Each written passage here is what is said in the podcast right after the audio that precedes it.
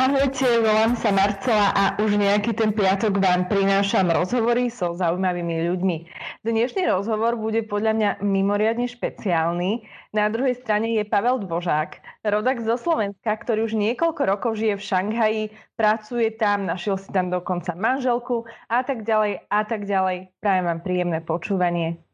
Pavel, ahoj, ja ťa veľmi rada a srdečne pozdravujem do ďalekého Šanghaja. U nás na Slovensku je sobota, aktuálne 11 hodín do poludnia a u nás je to teda víkendy synonymum nejakých výletov, relaxu a voľného času. Povedz mi, ako u vás vnímate víkend vy? Tak ahoj a ďakujem za pozvanie a taktiež všetkých zdravím. U nás je teda sobota tiež, ale už je 5 hodín po obede, to znamená, že deň už sa schyluje tak trošku e, dole, už za chvíľku nám zapadne slnko a v podstate sobotu sme mali tiež takú relaxujúcu s, s mojou ženou. Boli sme sa najesť na obed v reštaurácii a potom trošku som aj síce pracoval za počítačom, ale inak ho trávime doma a možno ešte večer sa pôjdem niekam prejsť alebo si zacvičiť, ale tiež taký oddychový deň podobne, ale ulice sú plné, pretože máme naozaj krásne počasie, oteplilo sa nejakých 25 stupňov slniečko, takže si všetci vychutnávajú krásny deň. To závidím. U nás prší a je zima, hmla, nič moc. Taká jeseň by som až povedala. No, poďme teda ďalej a ďalšia otázka bude asi to najväčšie kliše, ktoré môže byť, pretože povedz mi, ako si sa ocitol v Šanghaji, prečo si tam išiel, čo si si na ňom zamiloval a nakoniec prečo si sa rozhodol, že tam zostaneš? Ja som sa do Číny tak nejak zamiloval už ako dieťa, keď som mal, ja neviem, treťak na základnej škole približne, keď som videl prvýkrát film Jackie Chana a tak už odtedy ma to tak ako posadla tá Čína a všetko, čo s Čínou súviselo. Potom som začal učiť čínštinu, keď som bol na, ešte na základnej škole v 9. ročníku, celú strednú školu, vysokú školu som študoval čínštinu, čiže prvýkrát som sa do Číny dostal na štúdia, už počas vysokej školy a potom som sa vlastne, hneď som sa vrátil späť do Čiech, kde som študoval, dokončil som štúdia, tak som si povedal, že proste do tej Číny sa musím vrátiť, čím skôr to pôjde a podarilo sa mi to približne asi dva mesiace po ukončení vysokej školy a prišiel som sem tak trošku na ako keby na náhodu, nemal som nič rozplánované, rozpracované, bola to naozaj taká zhoda okolností, zhoda náhod, že som, ja som sem ani neprišiel sa sem presťahovať, ale ja som tu bol a povedal som si, že sa skôr už nevrátim domov, že tu zostanem, no a zostal som tu už tých 10 rokov, to je teraz. Uh, ja mám množstvo otázok a vidím, že množstvo ďalších otázok sa bude vynárať práve počas tohto rozhovoru. Hneď tá prvá je, Mm, pamätáš si aspoň tak matne alebo zhruba, v akom roku to bolo, keď si bol deviatek na základnej škole? Keď som bol deviatak na základnej škole, mm-hmm. to znamená, že to som mal asi 15 rokov v 9. ročníku, myslím, že majú ľudia, nie? To znamená, áno, že to bolo, áno, teraz mám 32, takže pred 17 rokmi. Takže to už... Pýtam sa to preto, že ty si povedal, že v 9. ročníku si sa začal učiť čínštinu. Hej. A ako to vnímali ľudia? Bolo vôbec možné na Slovensku dostať sa k učeniu čínštiny? Alebo či sa učil sám? Ako na to reagovali po prípade rodičia? No, moji rodičia pozitívne, však tými to ako keby pomohli zabezpečiť. Bol to problém samozrejme vtedy. Vtedy bola škola e, v Bratislave na Palisádach, bola jazykovka, kde sa vyučovala čínština a to bolo jediné miesto. A ja som vlastne prvýkrát, ako keby prvých pár mesiacov som mal súkromnú učiteľku, ale potom som sa vlastne veľmi rýchlo prihlásil od septembra na tie palisády, kde som sa nahlásil do jazykovej školy, kde bola, bol kurz čínštiny, bolo nás tam asi 6, chodilo do toho kurzu. Z toho vlastne len ja a ešte jedna dievčina sme boli jediní, ktorí tam vydržali vlastne 4 roky, vlastne sme boli spolužiaci na tejto jazykovke, inak sa tam striedali spolužiaci niekedy aj každé dva mesiace, viac menej nikto iný tam pri, tom, pri tej čínštine nevydržal, len my dvaja. Ale to bolo myslím, že jediné. A zhruba v tom období, ako som ja študoval, tak sa otvárala jedna základná škola niekde na strednom Slovensku, kde sa vyučovala čínština, ale nie, stredná, stredná škola, to bola gymnázium, kde bola ako keby čínština ako, vy, ako, vy, ako jazyk, ktorý sa vyučoval. Tým som aj rozmýšľal, že by som na tú strednú školu išiel, ale potom myslím, že to veľmi rýchlo zavreli, lebo o to nebol moc veľký záujem, to bol taký prvotný experiment. Takže a vtedy ani aj s vysokou školou potom postrednej to nebolo u nás také rúžové, lebo vlastne čínština bola v Bratislave, ale v tom období sa otvárala iba každé 3 roky, 2 alebo 3 roky. A keď som tam ja sa mohol ísť na vysokú školu, tak zrovna v ten rok neotvárala, takže aj preto som išiel potom študovať do Čiech, pretože tam boli v tom období dve vysoké školy, dneska už sú tri, ktoré vyučujú čínštinu. Ja mm, z tvojich videí viem, že čínštinu ovládáš absolútne perfektne. To je asi také pochopiteľné, keď už tam e, dlho žiješ. A o Slovenčine sa hovorí, že je to proste pre cudzinca veľmi náročný jazyk, ťažko sa ho učí, skloňovanie a tak ďalej. Vieš teraz s odstupom času porovnať Slovenčinu pre cudzinca a po prípade čínštinu? Ktorý z jazykov je náročnejší na naučenie sa? Je to veľmi odlišné jazyky, pretože obidva sú veľmi komplikované, ale obidva majú úplne inú logiku a úplne iný princíp toho fungovania jazyku a každý majú úplne inú takú tú krivku náročnosti. E, Čín, vlastne slovenčinu človek na začiatku toho je proste strašne veľa. Tá gramatika a skloňovanie, časovanie, všetky proste gramatické javy, to viac menej človek sa musí učiť hneď na začiatku, ak sa učí ten jazyk, pretože to potrebuje na to, aby sa nejak vyjadroval aj na základné konverzácie to potrebuje aspoň trochu všelijaké časy a podobne. A to znamená, že to, na začiatku je to naozaj veľmi náročné, ale potom už keď človek vlastne zvládne tie základy, už potom je to viac menej len o učení slovíčok a sa to vlastne zľahčuje. A čínština je presne naopak. Čínština na začiatku je relatívne E, ľahká. Prvá prekažka je naučiť sa výslovnosť a čínske tóny rozlišovať a vedieť ich používať. To je taká väčšia prekažka, ktorá e, ako keby vyžaduje veľa, veľkú prax a ľuďom to častokrát trvá, kým sa cez to dostanú, ale podarí sa to a potom už to ide relatívne jednoducho, lebo čínština nemá takmer žiadnu gramatiku, ona nemá žiadne časy, ona neskloňuje, nečasuje, ona má ledva mužský a ženský rod, ledva má množné číslo, jednotné číslo, ako keby veľmi obmedzenie v porovnaní s našimi jazykmi. To znamená, že potom už to ide veľmi rýchlo, ale čím dlhšie sa tu čínštinu človek učí, tak tým viac menej naráža na nové spôsoby vyjadrovania, nové druhy slovných spojení, stavby vied a nejaké, nejaké ako keby vyššie úrovne toho jazyku a vlastne postupne sa to stále stiažuje a stiažuje a stiažuje. Čiže tam viac menej čím viac sa človek, človek chce učiť, alebo čím viac sa tú čínštinu dlhšie učí, tak tým sa mu zdá ťažšie a ťažšia. Ale tam to veľmi závisí od ambícií, aké človek má. Keď sa človek chce mm-hmm. naučiť iba proste porozprávať sa v meste základnú konverzáciu na prežitie, tak potom by som povedal, že čínština je jednoduchší jazyk, než slovenčina. Pokiaľ sa chce človek mm-hmm. naučiť, ale ako keby ten jazyk dobre a hovoriť ho, používať ho tak ako domáci, tak potom čínština je ťažší jazyk ako slovenčina. Keď si povedal, že čínštin, čínština nemá časy, tak vieš mi nejako do Slovenčiny preložiť, ako to potom znie, keby som chcela povedať, včera som bol v obchode napríklad. To povieš ako tak, že včera ja byť obchod. Takže tak nejako to znie.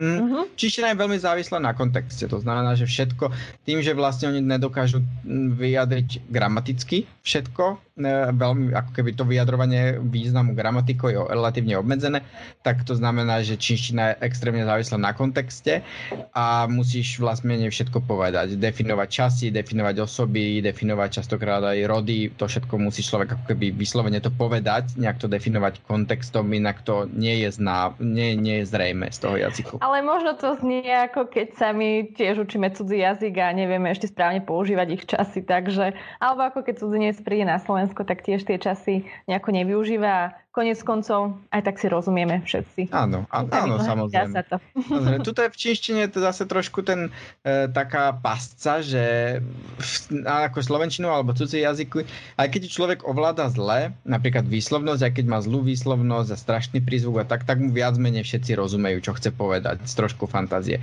Lenže čínština má tie slova, ktoré sú si extrémne podobné má rôzne tóny a tie, ona má, čínština má menej hlások ako slovenčina, podstatne menej a všetko znie rovnako a človek, kým, keď má zlú výslovnosť v čínštine, tak je problém, že mu proste nerozumejú tu ľudia, pretože keď ja poviem má, má, má, má, tak to sú štyri slova, ktoré znamenajú niečo úplne iné a v podstate nedá sa to ako keby. Mm-hmm. Že tam človek musí tú výslovnosť zvládnuť na oveľa vyššiu úroveň na to, aby mu vôbec rozumeli. Na slovenčinu človek môže hovoriť aj zlou slovenčinou a blbým prízvukom a ľudia viac menej pochopia, čo chce povedať. Poďme ďalej. Prezrať mi, čo tam robíš, aké je tvoje zamestnanie, ak to nie je tajné. Tajné to nie je, tak ono sa to dosť zmenilo, teda počas korony. Samozrejme aj ja už som tu robil všeličo. Keď som prišiel do Šanghaja, tak som chvíľku tak robil, aká práca prišla zrovna, robil som aj dizajnera, aj som chvíľku vyučoval angličtinu. Potom som začal robiť ako sprievodca pre Českú cestovnú kanceláriu. Potom som začal tlmočiť, pracoval som roky ako tlmočník e, čínštiny a potom som si založil vlastnú cestovnú kanceláriu, začal som organizovať zájazdy po Číne, rôzne netradičné, také aktívne dovolenky. No a potom prišla korona takže táto, tam vás menej všetky tieto aktivity zavrela, pretože aj tlmočenie, aj zájazdy sú závislé na ľuďoch, ktorí prichádzajú mm-hmm. do mhm. Číny a nedá sa tam prísť, takže to sa nedalo. Takže teraz viac menej mojou hlavnou aktivitou je YouTube. V podstate sa zo mňa stal už youtuber na plný úvezok, dá sa povedať. Ide a zároveň... Perfektne Ďakujem. A zároveň máme vydavateľstvo, takže aj vydávame knižky, ktoré sme zdedili, e, teda kniho, e, kni, pardon, vydavateľstvo, ktoré sme zdedili po otcovi, tak s mamou ho viac menej dávame do poriadku a vydávame nové tituly, nové knižky.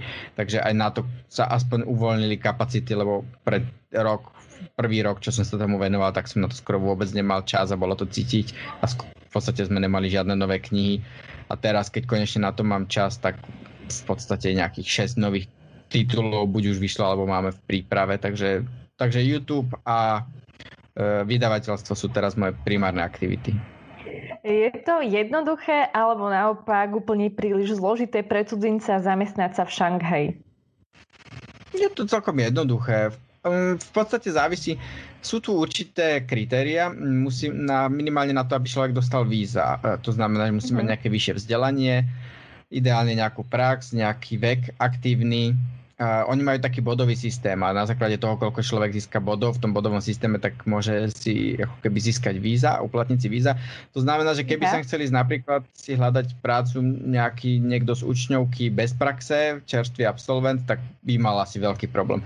Ale keď sem príde niekto s vysokoškolským vzdelaním, ktorý už má nejakú prax a ide sem teoreticky ako keby s nejakou uh, vedomosťou, tak potom není vôbec problém a tých pracovných príležitostí je tu veľmi veľa a veľmi veľa ľudí sem chodí z celého sveta sem viac menej teraz za prácou.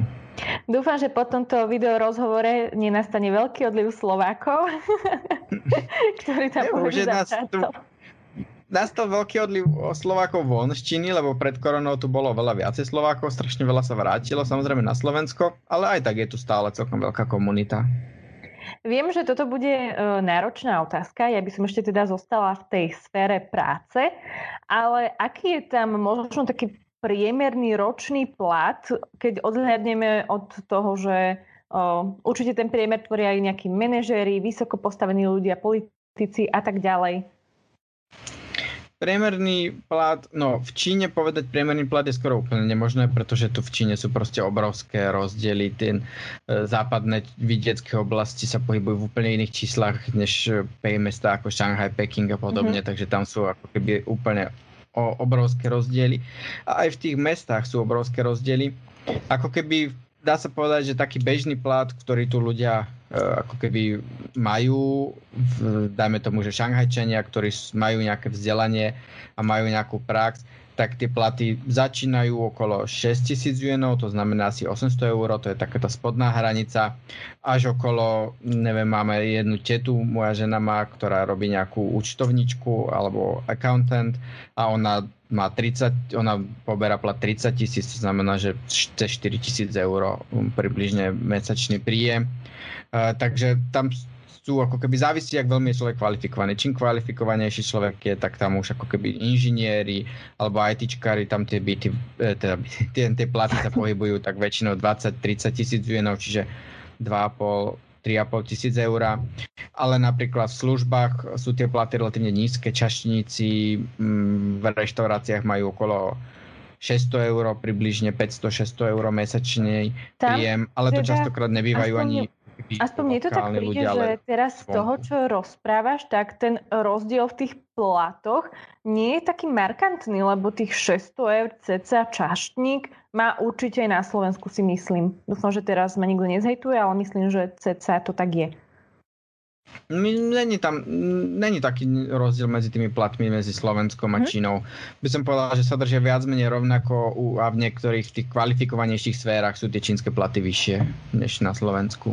A koľko vychádza taký mesačný život Mm, nechcem povedať, že v Číne, povedzme, že v Šanghaji prenajom, ja neviem, nejakého dvojizbového bytu, jedlo na mesiac, MHD, Uh, ubytovanie je tu, dajme tomu, závisí zase, sú tu, jak veľmi človek je ochotný bývať od centra, čím viacej v centre, tak tým sú tie byty samozrejme drahšie, sú tu lokácie, ktoré sú veľmi drahé, napríklad francúzska koncesia, kde býva najviac cudzincov, tak tam vlastne zohnať nájom pod 1300 euro za 50 metrov štvorcový malý bytík je v podstate veľmi problematické. Väčšinou sa pohybujú tie byty tisíc a vyššie euro mm. na mesiac.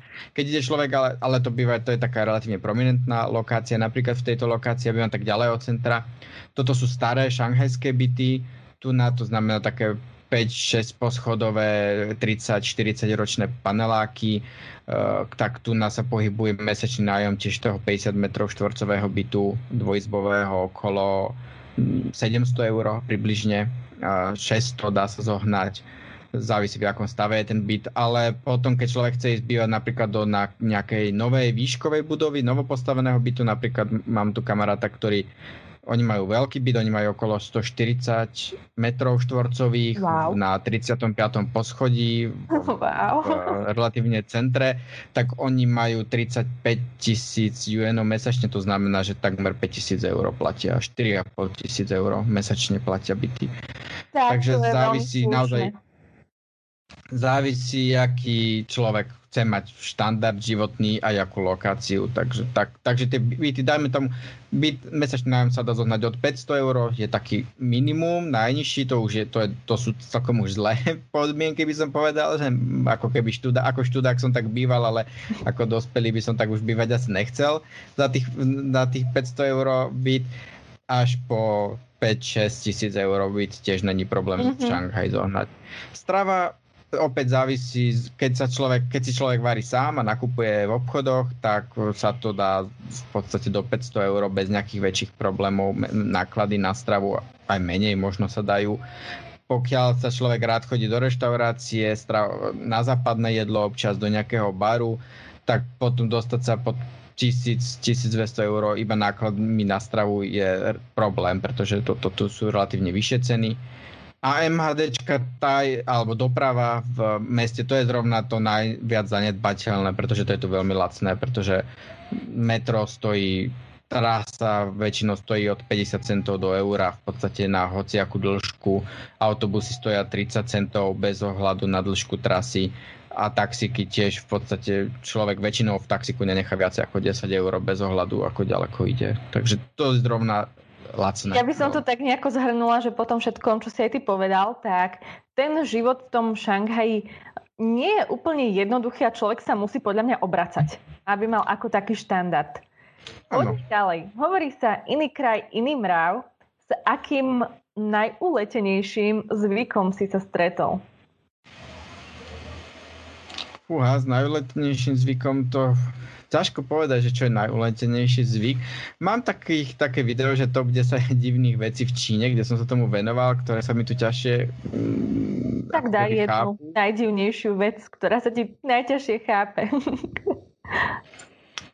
napríklad uh, to, že ľudia sú tu na, strašne tu ľudia sú tu posadnutí kúpou bytu a vlastne ako keby na, kúpa bytu je konverzácia takmer každého človeka, keď človek ide na ulici a počúva, o čom sa ľudia rozprávajú, tak 90% stále rozpráva len o tom, o kúpe bytov, pretože to je niečo, čím sú Číňania dneska úplne posadnutí, hlavne v mestách a tie byty ako keby na kúpu sú tu obrovské, ako keby obrovské sumy a to sa naozaj pohybujú v statisícoch, až po, sú tu také byty, ktoré sú v okolí škôl, keď sa človek ísť do školy, tak väčšinou tie školy majú pravidla, že len ľudia, ktorí bývajú v nejakom okruhu okolo tej školy, môžu do tej školy dochádzať a takéto byty sa pohybujú väčšinou pri dobrých školách cez milión až k dvom miliónom eur.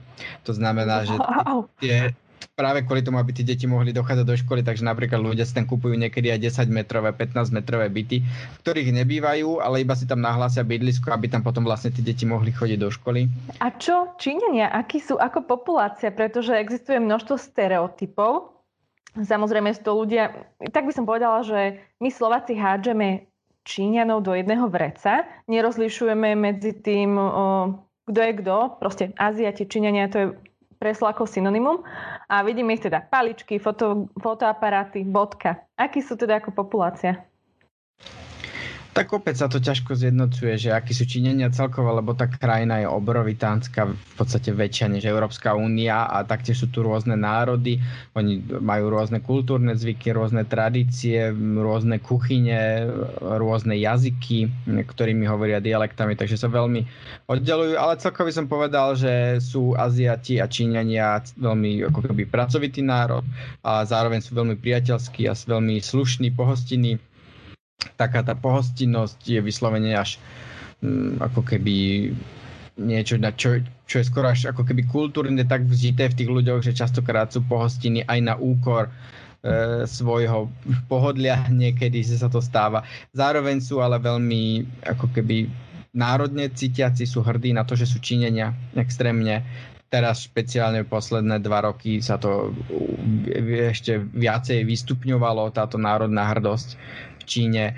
A hlavne z veľkých miest tí Číňania už sú aj veľmi cestovali a zaujímajú sa o svet, snažia sa ho ako keby spoznávať. Takže, ale opäť tak nájdu sa tu ľudia rôznych druhov, rôznych typov. Ťažko sa to nejak zjedno, ako keby zo všeobecniť, ale ja mám so, so Číňanmi ako keby vo veľkej väčšine iba pozitívne skúsenosti. Uh, ja musím povedať, že čas na tento rozhovor by mal byť cca 20 minút, ale proste toto je tak zaujímavé, že ja ešte musím dať nejaké dve, tri otázky. Takže Pavel, ty si ženatý pán, poviem to tak. v jednom z tvojich videí, myslím, že to bolo, neviem teda, či to bolo jedno z posledných, ale rozhodne to bolo jedno z nedávnych, ktoré som ja videla u teba Eh, si robil live stream so svojou pani manželkou, myslím, že sa volala Lia, ty ju tak milo nazývaš Liuška, ktorá je mimochodom veľmi sympatická a určite ju potom pozdrav. Povedz mi, po akom dlhom čase, čo si bol v Šanghaji, si ju tam stretol? No paradoxne veľmi rýchlo. Bol som tu asi dva mesiace, čo sme sa spoznali, takže to bolo... Ja ešte som si ani nestihol nájsť vlastný byt a už sme sa spoznali, takže som sa musel, lebo keď som sem prišiel, tak som vlastne prespával uh, u známej na gauči, lebo naozaj ja som sa prišiel tak úplne na blind. A práve oni boli bývalé kolegyne, takže tam sme sa spoznali. Tesne, možno to ešte ani neboli ani dva mesiace po tom, čo som prišiel, takže veľmi rýchlo, takže aj kvôli nie som si potom musel extrémne rýchlo hľadať aspoň nejaké vlastné bývanie, nech to nie je až také trapné, že bývam na gauči u niekoho. Takže, takže vy veľmi... tvoríte pár cca plus minus 10 rokov? 10 rokov, De- áno, cez 9 rokov sme spolu. Vieš mi teda tak nejako v rýchlosti zhrnúť, ako vyzerali začiatky vášho vzťahu? Či sa napríklad nebala začať si s cudzincom, alebo či sa ti možno priznala, čo sa jej na tebe páči? Mm, nebala sa. Na, na začiatku popravde to, to bola taká vtipná situácia, že my sme si úplne na začiatku ani až tak ako keby, nesad, ako keby nepadli do oka. Prvýkrát sme sa spoznali, ale ako keby nejak sme neprejavovali vzájomne záujem, ale tá naša kamarátka, ona nás tak nejak dala dokopy, že jej povedala, že strašne si sa mu páčila a mne povedala, že strašne si sa jej páčil, hoci to nebolo pravda ani jedno, ani druhé, ale ako keby tak nás... kamarátka. Áno, tak nás ako keby vzbudila ten záujem, takže sme potom išli spolu von na rande a, a už na druhý krát už sme si padli do oka. A tie začiatky boli Mm, tak veľmi zaujímavé, samozrejme, bolo tam, veľ, boli tam rôzne kultúrne odlišnosti a rozdiely, a, ale Mm, v podstate s tým nebol žiadny problém. A nevnímala to ani ako nejaký výzvu s tým, že je studencom, hoci jej kamarátky, aj spolužiačky, tie, pre nich to bolo ako keby ešte pre nich to bolo skôr také zaujímavé a také zvláštne a ako keby takto nejak boli z toho šokované ale Lia to vnímala tak nejak úplne prirodzene a ako keby nemala nejaké, nikdy to nejak špecificky ani neadresovala, že je s cudzincom. Uh-huh. Ja mám takú otázku. Uh, musím sa priznať, že sa bojím asi klásť všetky tie otázky, lebo nechcem, aby to niekto nejako využil na nejaký hejt, ale aspoň mne sa tak zdá, že nám všetci ľudia, ktorí teda pochádzajú celkovo z Ázie, prídu veľmi, veľmi podobní, čo sa týka výzoru. Že naozaj ne, nevieme ich dobre rozlišiť. Asi je to normálne, Možno, je to normálne, aj cudzinci, cudzinci za Číňanom prípadajú všetci normálni, oni za rovnakí, teda oni za nás spýtať, nevedia že... rozlíšiť. Presne, to som sa chcela tak. spýtať, že keď by nás videli, neviem, teraz niekoľko, 10 ľudí zo Slovenska, nejaký Číňan, že či by sme mu tiež prišli taký podobný? Keby nás videl nejaký Číňan, ktorý nemá cudzincov napozeraných, dáme tomu je z menšieho čínskeho mesta alebo, ne, alebo z vidieka, v podstate dáme tomu, že nikdy cudzinca možno v živote ani nevidel alebo len v televízii, tak by mal určite problém si zapamätať tváre a niekedy aj rozlišiť ľudí.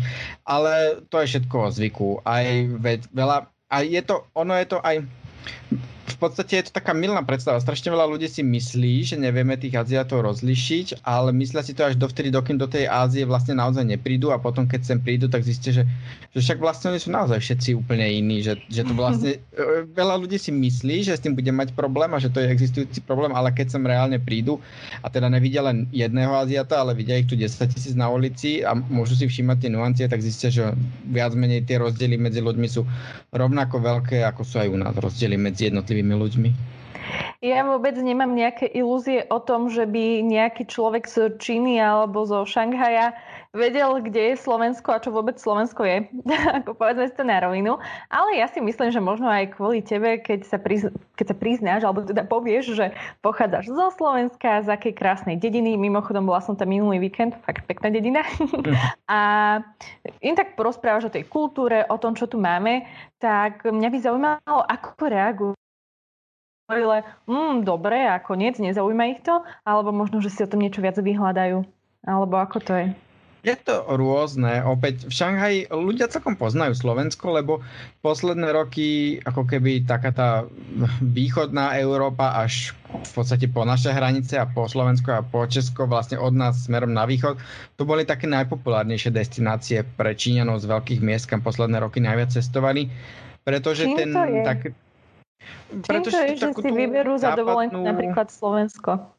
západnú a západnú a strednú Európu v podstate už mali všetko také okúkané. To znamená, že hlavne títo ľudia z týchto veľkých miest, oni už v Paríži a v Barcelone a v Ríme už boli viac menej. A hlavne tie čínske cesty častokrát sú, keď idú do Európy, tak oni sa snažia za čo najkračší čas vidieť čo najviac krajín. To znamená, že oni si v podstate za tri dovolenky dajú celú Európsku úniu, pretože na každej dovolenke spravia 5-6 krajín a to znamená, že hlavne posledné roky už pre tých ľudí, ktorí cestujú nejaké roky, tak bola práve smerom na východ tá Európa to, čo ešte nemali až tak veľmi no. pochodené, pretože tam to je stále je relatívne ako keby viacej problematické cestovať po, po Slovensku, než je, dajme tomu, po Francúzsku. Aj čo sa týka dopravy, aj čo sa týka znalosti jazyka, aj čo sa týka ako keby vedieť o miestach, kam, čo, ktoré si má človek ísť pozrieť. Ako, čo si ísť pozrieť vo Francúzsku, to človek vygooglí hneď, ale čo si ísť pozrieť na Slovensku, už začína byť trochu problém. Už je to dneska mhm. podstatne lepšie, ale, ale ako keby stále. Ani Slováci častokrát nevedia, čo si pozrieť na Slovensku. Ja Takže... si myslím, že vplyvom korony sme aj my Slováci začali objavovať čarov našej krajiny, okresov, Áno, keď sme nemohli cestovať z okresu do okresu. A ja mám možno takú poslednú otázku. Vďaka tvojmu blogu, no blogu, vlogu, pardon, vieme, aký pohľad majú na možných zaťov mami čínskych neviest a že ty si úplne nespadal do toho, ako by som to povedala, do nejakej škatulky vysnívaného zaťa zo zahraničia. Uh, tento vlog bol mimoriadne vtipný a zaujímavý. A dôvodom teda bolo, že si nepochádzal z nejakej známej európskej krajiny, ako je, mm, ja neviem, Španielsko, Francúzsko a podobne, a že si teda nevlastnil v tom čase žiadny byt v Šanghaji. Povedz mi, aký je tvoj vzťah so svokrov dnes? dneska máme veľmi dobrý vzťah. Tak samozrejme stále by túžila, aby som mal nejaký byt v Šanghaji, ale zatiaľ to je ešte stále mimo našich možností ale a, a samozrejme ako keby sú s tým spojené to, že som tu dnes je spojené určité problémy, ale inak by som povedal, že máme vzťah veľmi dobrý. Zrovna tento víkend je u nás na navšteve, teda teraz išla myslím, že za svojou mamou ju navštíviť, pretože tá býva nedaleko od nás, tá už má 98 rokov alebo tak nejak stále, ale veľmi čiperná.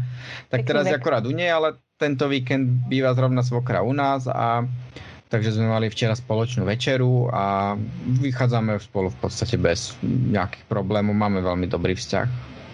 A už naozaj posledná, posledná otázka. Plánuješ vôbec niekedy sa vrátiť na Slovensko a žiť tu, alebo zostávate v Šanghaji? Um, ako keby plánujeme, alebo takže skoro rozprávame sa o tom a chceli by sme v podstate tak nejak do budúcnosti byť, určite chceme byť viacej na Slovensku do roka.